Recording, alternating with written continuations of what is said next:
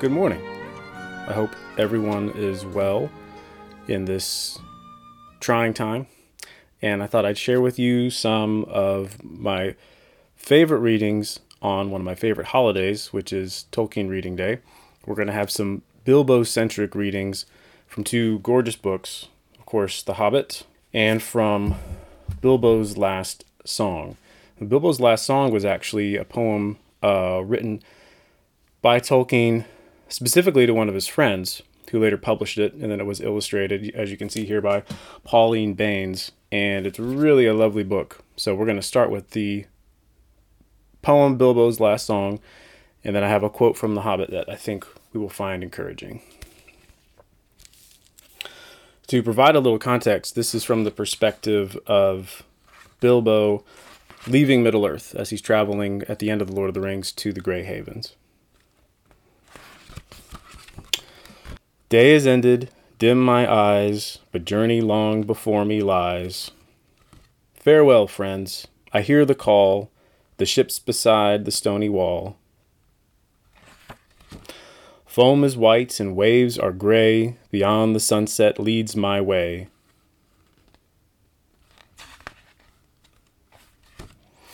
Foam is salt, the wind is free, I hear the rising of the sea. Farewell, friends. The sails are set. The wind is east. The moorings fret. Shadows long before me lie beneath the ever bending sky.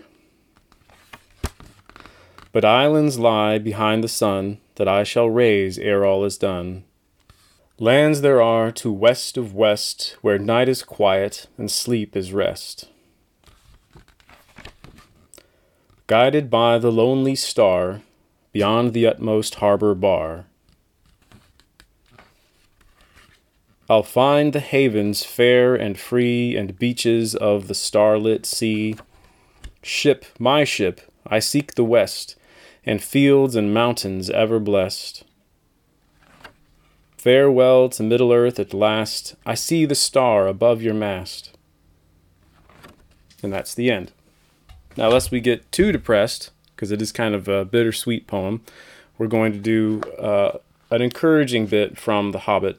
Times being what they are, I find this particular passage always fun and encouraging.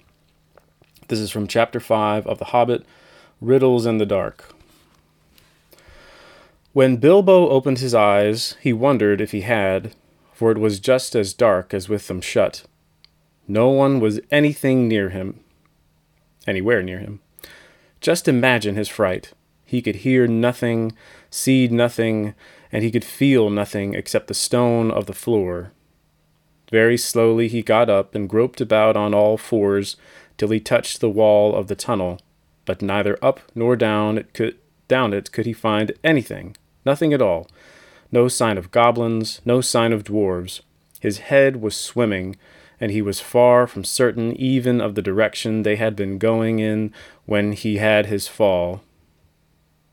He guessed as well as he could, and crawled along for a good way, till suddenly his hand met what felt like a tiny ring of cold metal lying on the floor of the tunnel. It was a turning point in his career, but he did not know it. He put the ring in his pocket, almost without thinking. Certainly it did not seem of any particular use at the moment. He did not go much further, but sat down on the cold floor and gave himself up to complete miserableness for a long while. He thought of himself frying bacon and eggs in his own kitchen at home, for he could feel inside that it was high time for some meal or other, but that only made him miserabler. He could not think what to do, nor could he think what had happened or why he had been left behind, or why, if he had been left behind, the goblins had not caught him, or even why his head was so sore. The truth was, he had been lying quiet, out of sight and out of mind, in a very dark corner for a long while. After some time, he felt for his pipe. It was not broken, and that was something. Then he felt for his pouch, and there was some tobacco in it, and that was something more. Then he felt for matches, and he could not find any at all, and that shattered his hopes completely. Just as well for him as he agreed when he came to his senses.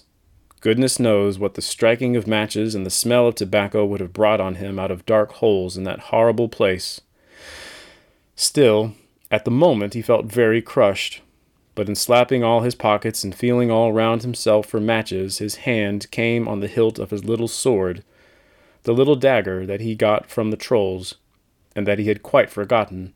Not fortunately had the got nor fortunately had the goblins noticed it as he wore it inside his breeches.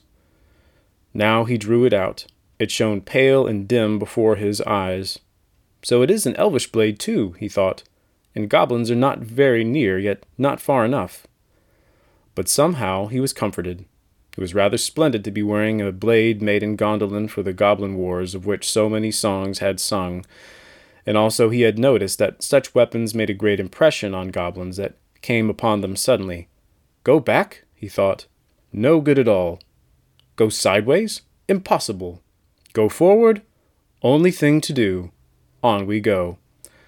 So up he got and trotted along with his little sword held in front of him, in one hand feeling the wall, and his heart all of a pitter and a patter. Happy Tolkien Reading Day.